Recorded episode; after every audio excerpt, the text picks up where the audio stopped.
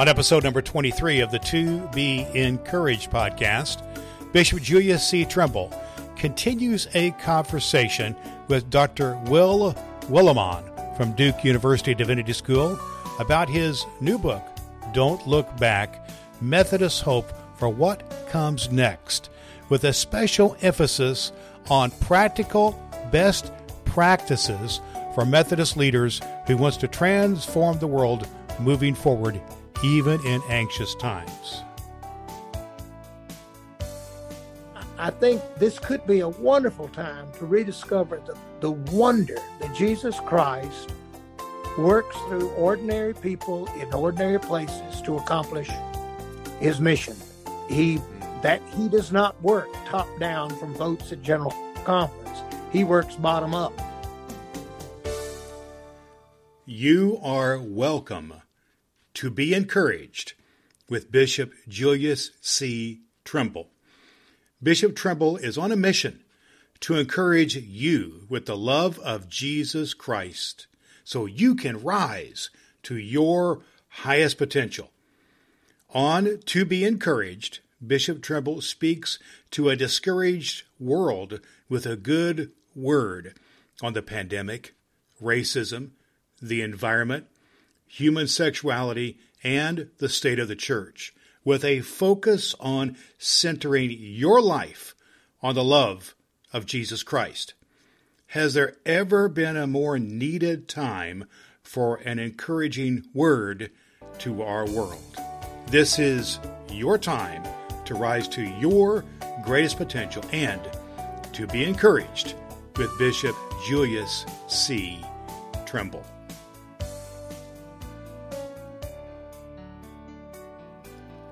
Hello, good people. Welcome to episode number 23 of the To Be Encouraged podcast with Bishop Julius C. Trimble. This is the podcast where Bishop Trimble offers an encouraging word to an often discouraged world. I'm your co host, Reverend Dr. Brad Miller. In this episode number 23, we begin, we continue a two, uh, the second part of a two part conversation with Dr. Will Willimon the from the Duke Divinity School. Dr. Willimon is an author of many, many books. Many people in the Methodist circles are familiar with his work. And his next work really is touching and speaking to the situation in Methodism as we go through a schism and go through difficulties. It's called Don't Look Back Methodist Hope for What Comes, for what comes Next. In this episode, Bishop uh, Bishop Trimble and myself and Dr. Willimon dive deep into practical things you can do in your local church to help to move forward and to move out into mission. He gives a set of best practices that churches can do and the power of being a gathered body. It has to do with seeing that the mission isn't the building, it's the world. And so you're going to get a lot out of this uh, conversation here today. We're going to get right into it, but I did want you to let you know that we will put links to the book, how you can get the book through Cokesbury, at our at our show notes, which are at to be slash 023. It's our pleasure and privilege to have a conversation with Dr. Will Willimon and Bishop Julius C. Trimble here on the To Be Encouraged podcast. Let's get into that conversation right now. So I, what I like about I like about what Will writes is that we're we're to be ambassadors of hope, and and I really want him to speak to the. I think grace comes to play when we focus on the local church, and you know all of these things. I really love the way you address the whole issue of bishop out west gets elected, and that came up at one of our town hall meetings, and they start rattling off all of these things. I said, you know, what does that got to do with what's happening here in Fort Wayne? People getting shot every weekend, and you're worried about something out on the West Coast. So, uh, what about the local church? How why why you emphasize the local church and let's having clarity get, about that? Let's get clear and pragmatic on the local church. Yes. Yeah, I think maybe I'm hoping that this this will be a time when we rediscover the grace, the gift of, of the local church. Uh, one of the challenges I guess we've always had in Methodism is appropriately recognizing the power, uh, the way that the Holy Spirit works from the bottom up, if you will, uh, locally, uh, the power of the local church. I know as bishop, uh, I, realize that you know a lot of times in our Methodist appointment system, it our Methodist appointment system is so it originated in mission. Uh, put somebody on a horse, keep moving west, don't stay anywhere long, keep going, keep starting new congregations, get out of, move on. Uh, that's a beautiful vision of a church in mission. Trouble is, sometimes it, it can lead to a, a, neglect or distraction of the local church. So I'm hoping this will be a great time to recover the, the power. Uh, our discipline says the local church is the basic uh, source of ministry. Well, we, we need to reclaim that and stay focused on that and ask ourselves what portion of Jesus Christ's mission has he given to us in this neighborhood? And it's wonderful to see churches name that and claim it and enjoy it. Uh, uh, try to be church in their particular location. In fact, one of my criticisms of the book of discipline and some of our thought over the past few years is we've tried to have kind of top down uniformity. We've got way too many rules in the book of discipline directing uh, congregations how they should form their ministry. And as I said to Methodists in Alabama, you know, if, if Methodists in California uh, get a vision of mission that can help them thrive and to grow into the future, we we should bless them. we should say, "Go for it."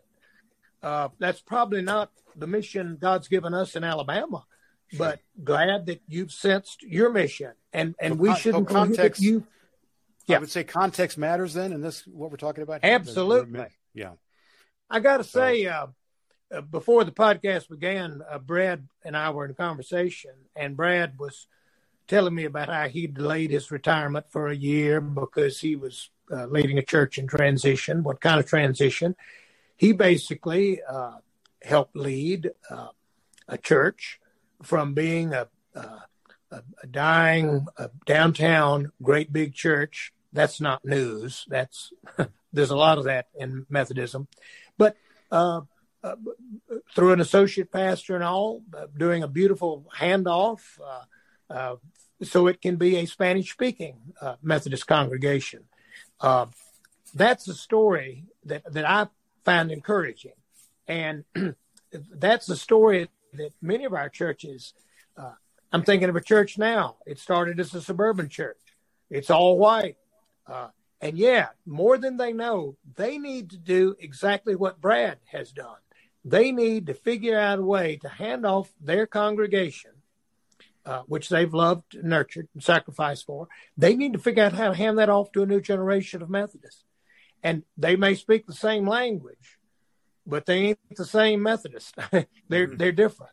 And um, uh, so, are you saying there is hope for congregations? That we do have possibilities here if we absolutely see things In differently. Fact, so let's let's go with that even i remember i was depressed after one of my meetings of annual conference which i find a lot i'm sure bishop trimble's not like this because he's so much a better person but uh, I'd, I'd sometimes i'd get low after annual conference and some of the pointless debates and problems and all but i remember a, an older wiser bishop told me said if if you'll try to get out of annual conference and and get back spend some time in a local church, uh, a weekend, uh, have them tell you what they're doing, what they're excited about. You'll be better. You'll you'll be you'll feel better, and it's. Um, I think this could be a wonderful time to rediscover the the wonder that Jesus Christ works through ordinary people in ordinary places to accomplish his mission. He hmm. that he does not work top down from votes at general conference. He works bottom up. And hmm. if we can discover that, rediscover that, I think it'll be a wonderful time for us. Mr. Well, Trimble, what, what do you see? How do you? Yeah, yeah, I see. Hope I want to quote Will. He says, "God begins locally to save universally." I love that early on in the book in terms of uh, uh when he when he when he talks about how where God's where the work of God is really done, and I I resonate with that. When I go to local churches and I preach, or even I'm even there worshiping to see what they're doing, they're not focusing all of this schism and uh, you know you really have to go searching to find that if if you went if I went to ten local churches, probably one or two of them might say, Bishop, can you tell us what's going on? Because they're they're focused. The healthy ones are focused on doing doing being the church as opposed to debating about the church. Uh, and certainly they're they're they're, they're concerned concerned about. I really want Will to speak to. You mentioned earlier later later in the book around we need not only clarity at the local church but simple accelerated decision making. I want to know what that looks like. yeah. Well, yeah. I I I think the times call for supple faster decision making. One of the difficulties is, and the United Methodist Book of Discipline, as I read it, is it, oh, I, I, love the United Methodist Book of Discipline when it comes to doctrine. Our theological task, I think, is one of the most amazing documents our church ever produced, produced by a couple of Duke uh, professors. Um, but um, when it comes to organization, it feels like General Motors 1950. Oh, uh. The old okay. way of doing things, top down, laborious procedure going through this committee and that committee.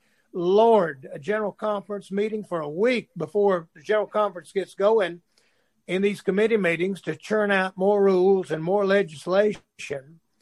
And um, it, it's, it's a terrible model for us. And uh, I must say, I know when I got discouraged in my annual conference about how long it took to get anything done and loping from one committee to the next and all. Uh, well, I, in visiting in local churches, I woke up and realized every local church that was alive had already done what we need to do in the annual conference and certainly in the general church had uh, streamlined themselves, had reorganized. They uh, had just the committees they needed and no more. They didn't have to have every single thing approved and on board before they moved. And uh, I even uh, I remember visiting in one dynamic United Methodist Church led by an amazing young woman, and one of the lay people told me at lunch, said, "You know, it's been two years since we've taken a vote in this church." Mm. And I said, "What?" Wow. And said, "Well, you know, Sharon's against voting." She said, "Voting is not in the Bible." and um, it uh, she said, "Look where voting got us in the U.S. Congress." And uh, I said, "What? What? What?" A, and and she said, "When when you take a vote, there's always winners and losers, and that's not good to have in the church. Many times you're asked to take a vote on something before you know enough about it." And so she said, "What we do is we have arguments and we have discussions." And then Sharon says, You know, I think we're ready to move on this.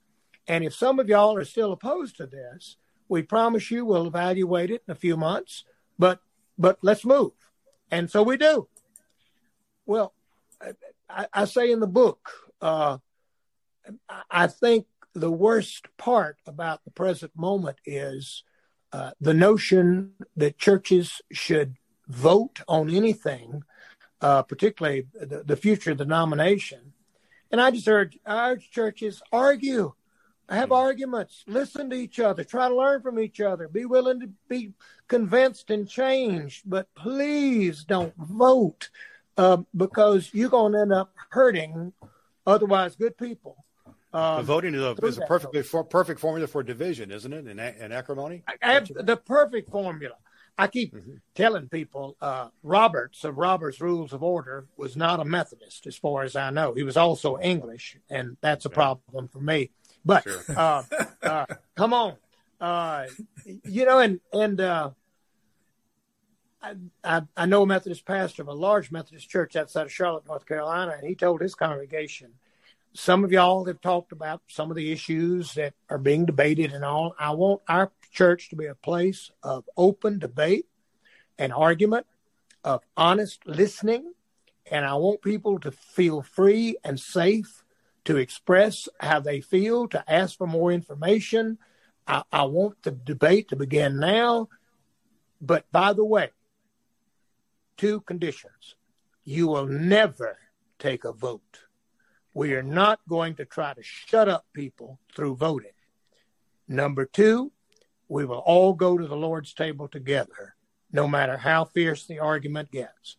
Uh, wow. Y'all understand that? Now, let's go. Well, I, I thought that's leadership. And sure. in the, uh, yeah. And so, well, having um, said all having said all that about voting and so on, and Bishop, I want you to jump in on this too. But something I really want us to touch in for uh, to try to be helpful and very pragmatic to our pastors and our mm. leaders who are listening to this podcast today is uh, you've mentioned in your book the best practices of transformational Methodist leaders, and I really would like you to touch on two or three of those, perhaps about what can we actually do? Because we've described the situation about voting has least acrimony and so on. Uh, what are, but what can we do to be productive? Yeah, I, I, interesting. Bishop Trimble's first thing he mentioned was uh, streamlining decision making, uh, having decisions made faster. Uh, I, I think he's absolutely that's one of the most important best practices. I'd also, it's interesting, you guys uh, are talking about encouragement. And the word encouragement has the word courage in it. It is to yes. give people courage. Um, I think the best book on ministerial leadership I know is Gil Rendle's uh, Quietly Courageous. And I think the times call for some courage. Uh, and it is encouraging to see Methodist preachers step up and show some courage in saying, "Hey, people, let's let's keep things in perspective. Let's let's talk about the hard truths of our congregation that we haven't been willing to face. Uh, issues of aging, issues of attendance, of money, uh, issues of uh, uh our future, and I'm encouraged when people show courage to to to be those kind of quietly courageous leaders that are required in the present moment. Uh, so, uh, mm-hmm. I'm encouraged bishops like Bishop. You, mm-hmm. you know, model how you have discussions about these matters, and uh, also uh, try to speak uh, truth, common sense. Uh, I know in talking to a group of pastors, a, a, couple of them said, Well, we're thinking about leaving because we're just sick and tired of debating this issue. And we win the votes at General Conference, but then we come home and then people don't have any intention of following what General Conference said. I said, I think it's wonderful. You're losing faith in votes at General Conference. I think that's a beautiful step forward. I yeah. want to affirm that. This probably can't be solved by a vote at General Conference. That's something we all need to hear. Uh, I think it's going to be solved by people going back home to their local church and being the local church that God leads them to be. And uh, so it, it takes courage, though, sometimes to admit that and, and say those things. Bishop Trimble, I know we've talked a lot in the past about scriptures that have, have informed us, and, uh, Bishop Willimon certainly has a lot of scripture uh, stories in his book here. Let's talk between the three of us about scriptures that are really important to inform this discussion about how we do move forward. And I love the analogy of don't look back because we just can't do that. What are some of the scriptures that help inform us in all of this?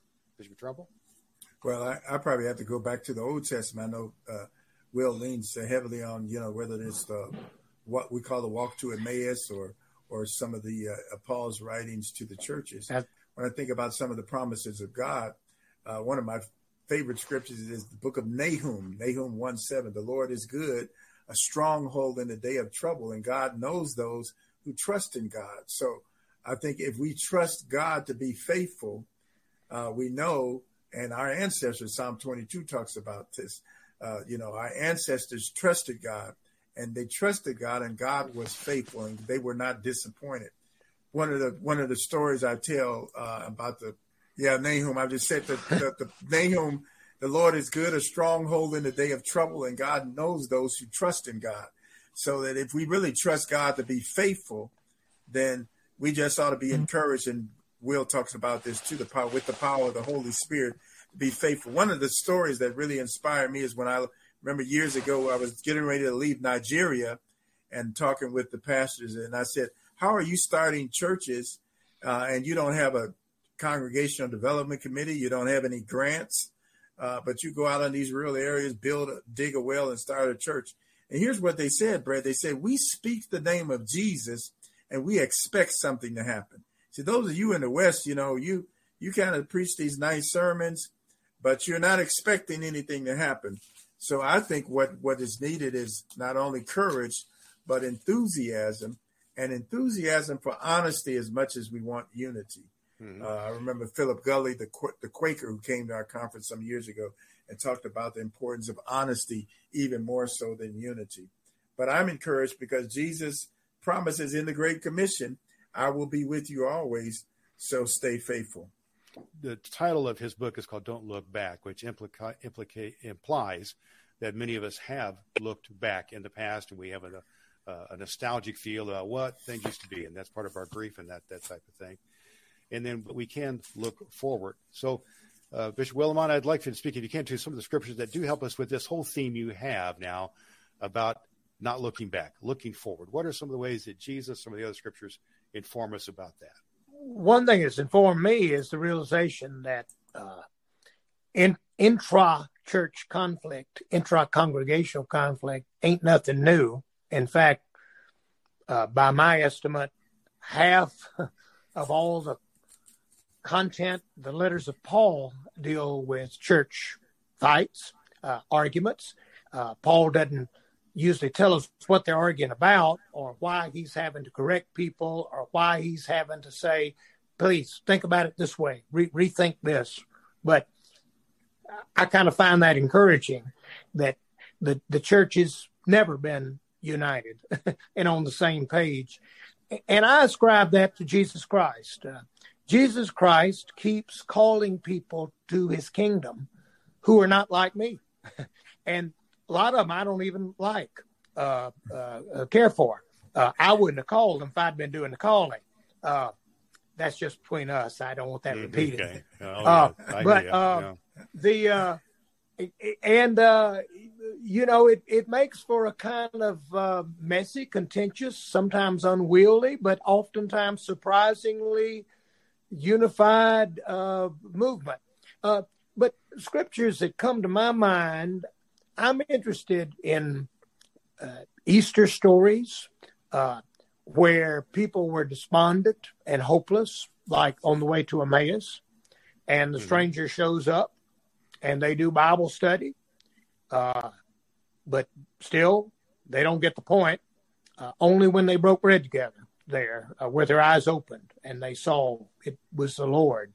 And they said to one another, Hey, this movement isn't ending, it's just beginning.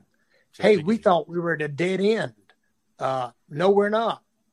And um, the uh, I'm preparing for some preaching in the fall, and I'm looking at uh, Philippians 4, and uh, my text was rejoice in the Lord always. Uh, oh, okay. Well, I look at it in context, and Paul says that rejoice in the Lord always. I say rejoice.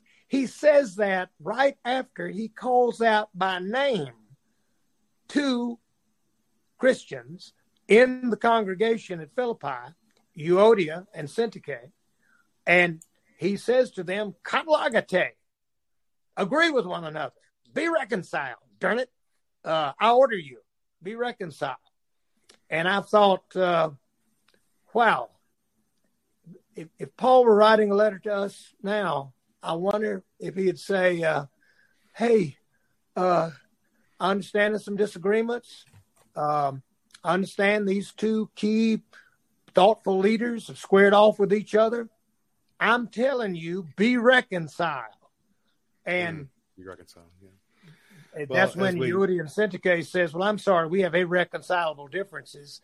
And then Paul says, I'm sorry, in Jesus Christ, there ain't no irreconcilable differences. Mm-hmm. He's he is the reconciler. That's all he does. So there is a lot of scripture, and maybe there's a lot of scripture that I find helpful because the church, this ain't the first time the church has been in a situation of conflict and division and separation. Well, I want to give you one more word, and then Bishop always give uh, Bishop the last word on his Be Encouraged podcast. But the last word we almost always like to talk about, uh, Bishop and Bishop, is what is encouraging right now. Uh, your the subtitle of your book is Methodist Hope for What Comes Next. So, so Will, a word or two. I know you were to give this whole podcast been about this, but what is an encouraging word that a local clergy, clergy or a local uh, layperson can hang on to today about what's next? An encouraging word. I think the source for our encouragement is Jesus Christ is Lord, and He has determined not to be Lord alone by Himself mm. for reasons known only to our Lord. From day one of His ministry and mission, He enlists people to work with Him to do whatever He wants to do in the world. I guess he could have done it all solo if he wanted to, but that ain't the way he works. And the good news is he's enlisted us and has assigned us good work to do. And we need to be about that. And he promises us uh, wild, outrageous promises like, you're going to do even greater work than I do. I, I, I hmm. promise you that. Or to say, um, uh, you're going to have tribulation in the world, but be of good cheer. I've overcome the world. Uh, or to say, uh, uh, go, make disciples of all nations, baptizing them and teaching them everything I've told you, even the hard parts. And lo, I am with you always, just to make darn sure you do it. You will never get rid of me. Uh, uh, constantly pushing pushing you and and that that that's encouraging. What an awesome conversation with Dr. Will Willimon and Bishop Julius C. Trimble. And it was a pleasure and a privilege to be a part of this as we really went deep into the book, which is called Don't Look Back uh, Methodist Hope for What Comes Next. Just a couple of key takeaways from the book and from our conversation that I think are going to be helpful to any person of a Wesleyan Methodist heritage who wants to move forward and look forward to what you can do and not be kind of uh, caught up in the malaise of what is happening around our around our church these days. And I think a, a thought that I had was Bishop Willimon makes the point of the future belongs to Methodist congregations who see our divestment and disestablishment by American culture as an opportunity to reclaim reclaim our rightful participation in the mission of Jesus Christ. And moreover, the see don't let the current state of the Methodist crisis or decline or fragmentation go to waste to take advantage of it. Great stuff there. I commend the book to you. I've read it myself. Uh, lots of good things. To be very helpful for Methodist clergy and laity who are serious about moving forward in faith with excellence. The books Don't Look Back, Methodist Hope for what comes next. We'll put links to how you can get the book, which is going to be released in September of 2022, at our show notes at 2beencouraged.com slash 023. My name is Reverend Dr. Brad Miller. It's a pleasure being with you. We hope that you'll join us again next week for more from Bishop Julius C. Trimble on the To Be Encouraged podcast, which is bringing a word of encouragement to an often discouraged world. So until next time, friends, remember to always do all the good that you can. Consider yourself encouraged and appreciated for listening to Be Encouraged with Bishop Julius C. Trimble. Now, please share the blessing and encourage others in your life to listen, to be encouraged. You can do just that by pointing your people to the website to be encouraged.com. That's T O B E E N C O U R A G E D dot com or connect through Apple Podcast, where you can follow, rate, and review To Be Encouraged with Bishop Julius C. Trimble. When you do that, you're doing your part to bring a good word to a discouraged world. Remember to listen next week to be encouraged with Bishop Julius C. Trimble, and never forget God loves you, and there's nothing you can do about it.